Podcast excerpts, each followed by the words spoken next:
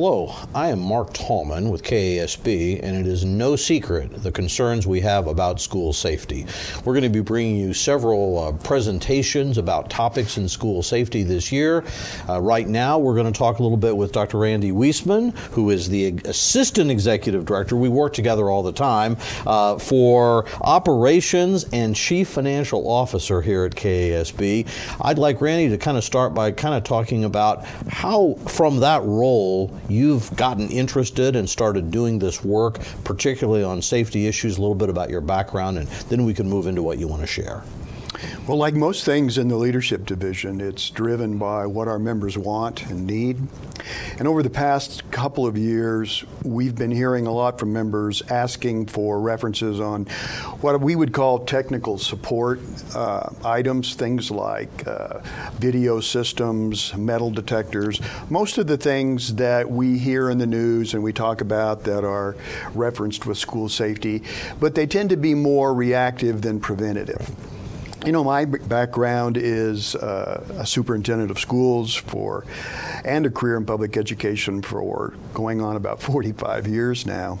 And so I've uh, seen school safety and security evolve. Mm-hmm. And I took an interest really two years ago when it became clear to me that what we really started and what we really need to start to look at is the preventative uh, methods that are involved and what was the research behind the preventative methods. And also, what kind of research after 20 years since we had the Columbine event when the real national discussion on, mm. on school safety started. What's been done? What do we know about what works?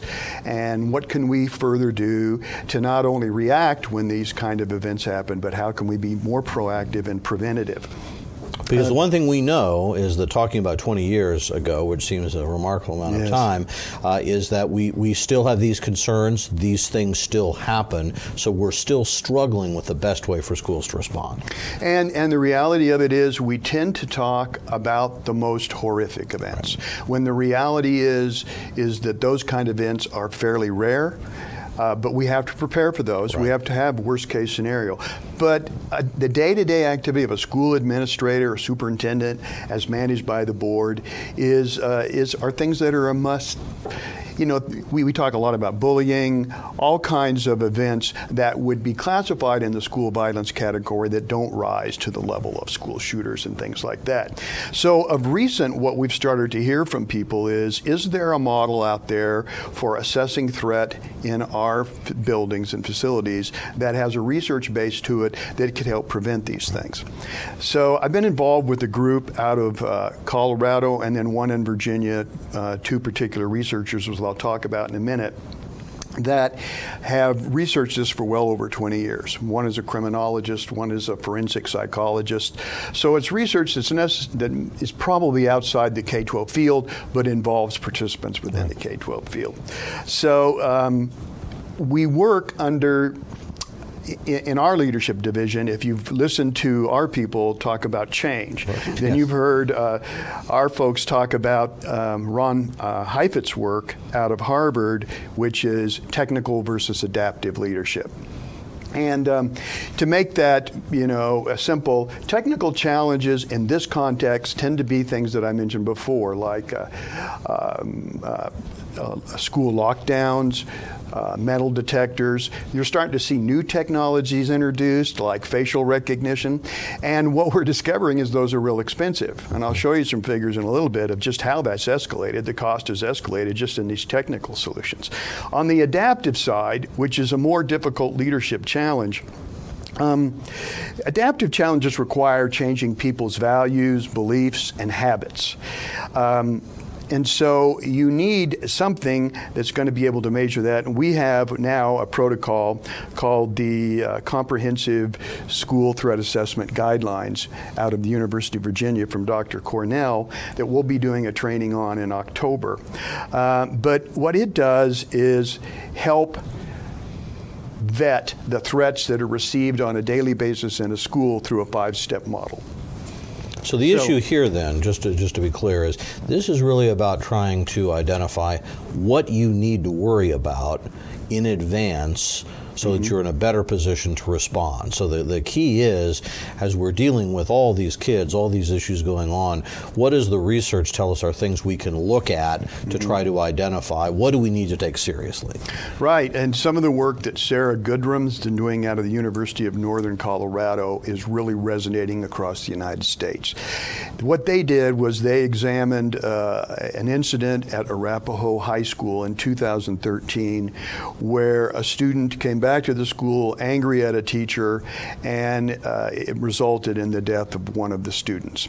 The family, in lieu of suing the district, authorized this research and with the premise that the results of this research be shared with school districts across the United States. I'm part of that group. That's what I'm doing. Okay. What they found in this research is that there were three failures. They received over 27 red flags that this particular student was had. Uh, was pr- prone towards violence. And um, to make a long story short, the three areas were information sharing. There was a confusion about how information was shared with law enforcement and with mental health agencies because of their limited understanding of FERPA. What people don't realize Privacy about right FERPA, law. the privacy of the right law, is that there's an exclusion in there for school safety issues where you can interface with the appropriate agencies, most specifically law enforcement and mental health, to start to intervene and stop these things f- before they even happen. So they also found that there was, although there was a threat assessment model in the Arapahoe High School, it wasn't done with fidelity. It was something they cherry picked basically uh, from other sources. It was never vetted, it was never validated, it was never researched. And um, the, sec- the third thing was a systems failure thinking. And and that is understanding how everything is connected within a school system and how that interfaces with law enforcement and mental health. What this particular model, these guidelines do is provide a, a protocol, a series of steps that a school threat assessment team can do using people you already have in your school Okay. Which makes it real cost effective. Uh, you don't have to hire people. You can do, at least the training we're offering can be done for a team for around $500. That makes it very cost effective. They provide all the tools, all the forms that are in the public domain. There's nothing to buy, there's nothing to purchase, there's no subscription fees. And we see a lot of for profit assessment models out there. This one is the people behind this model uh, are doing it purely for altruistic reasons and to get this research in the hands of practitioners so that it can make a difference out there. And um, what we found is the research on it produces pretty darn good results. Um, uh, and it's also based on the work done by the Secret Service. There are six principles that were outlined about in the year 2000, shortly after uh, um, Columbine. And we need to remember the Secret Service has been in the threat assessment business since the end of the Civil War. So it's something they use on a day to day basis. And particular emphasis in the Secret Service is that it's done with fidelity and it's done uh, based on. Uh, pretty strict protocols. So, you know, basically, I won't outline every principle, but what they know is targeted violence is a result of uh, an understandable process, and it's usually uh, uh, projected or telegraphed in advance. Uh, you have to consider the situation, the person, the setting, the target, uh, maintain an investigative, skeptical mindset.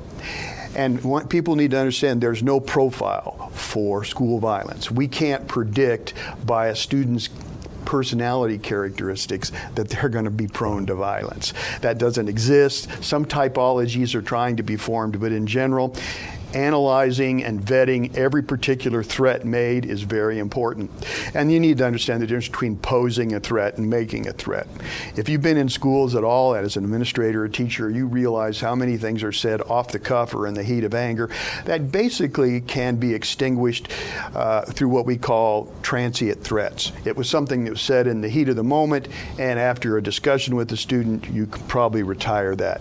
Ones that, that fit other criteria rise to what they call substantive threat. And the top layer, the top 1 or 2% would be serious substantive, where you would involve law enforcement and mental health. So our training involves training these teams to use this protocol with the appropriate forms that are in the public domain and, uh, and actually measuring what the outcomes it produces. There's a five step model that uh, Dr. Cornell has put together. It's refined from seven steps. Um, the research on it is uh, has done this. It's reduced anxiety for staff. Um, what they've discovered that if this is used with fidelity, and there are ways to measure the fidelity and, uh, of it, that fewer than 1% of the threats made are ever carried out. Um, fewer than 2% are expelled or subject to legal action. So it has the effect. I have great data on that in the presentations I do that show a lowering of suspension, a lowering of expulsions, uh, a 50% reduction in the data out of Virginia in terms of the reduction in long-term suspension. And these are all goals that most school right. districts have. Right. So, so, so, in other words, this is a system that while you may start thinking about it because you want to avoid the, the catastrophic, you mm-hmm. know, uh, event that we all want to avoid, mm-hmm. which is still mercifully rare, there's a lot of spin-off benefits involved with doing it. it, it you know, the, the, it, exactly. the, the, advantage is not simply exactly. we stop another mass shooting. Exactly. It's that that these sorts of things can have a lot of other benefits to, to our students and our school community. I mean, statistically, a homicide will occur in your school about every 6,000 years. It's very rare, but when it happens, we all know what happens. Right. What we're really interested in here, obviously, is stopping the high level events, but all those things that happening. There's been a reduction in bullying. Big discussion in our state about Absolutely. bullying. This has been proven within the research to reduce bullying because bullying, a lot of times, someone being bullied will do what in response? Make a threat. Exactly. So it really dovetails very nicely with our action on bullying and our discussions on bullying.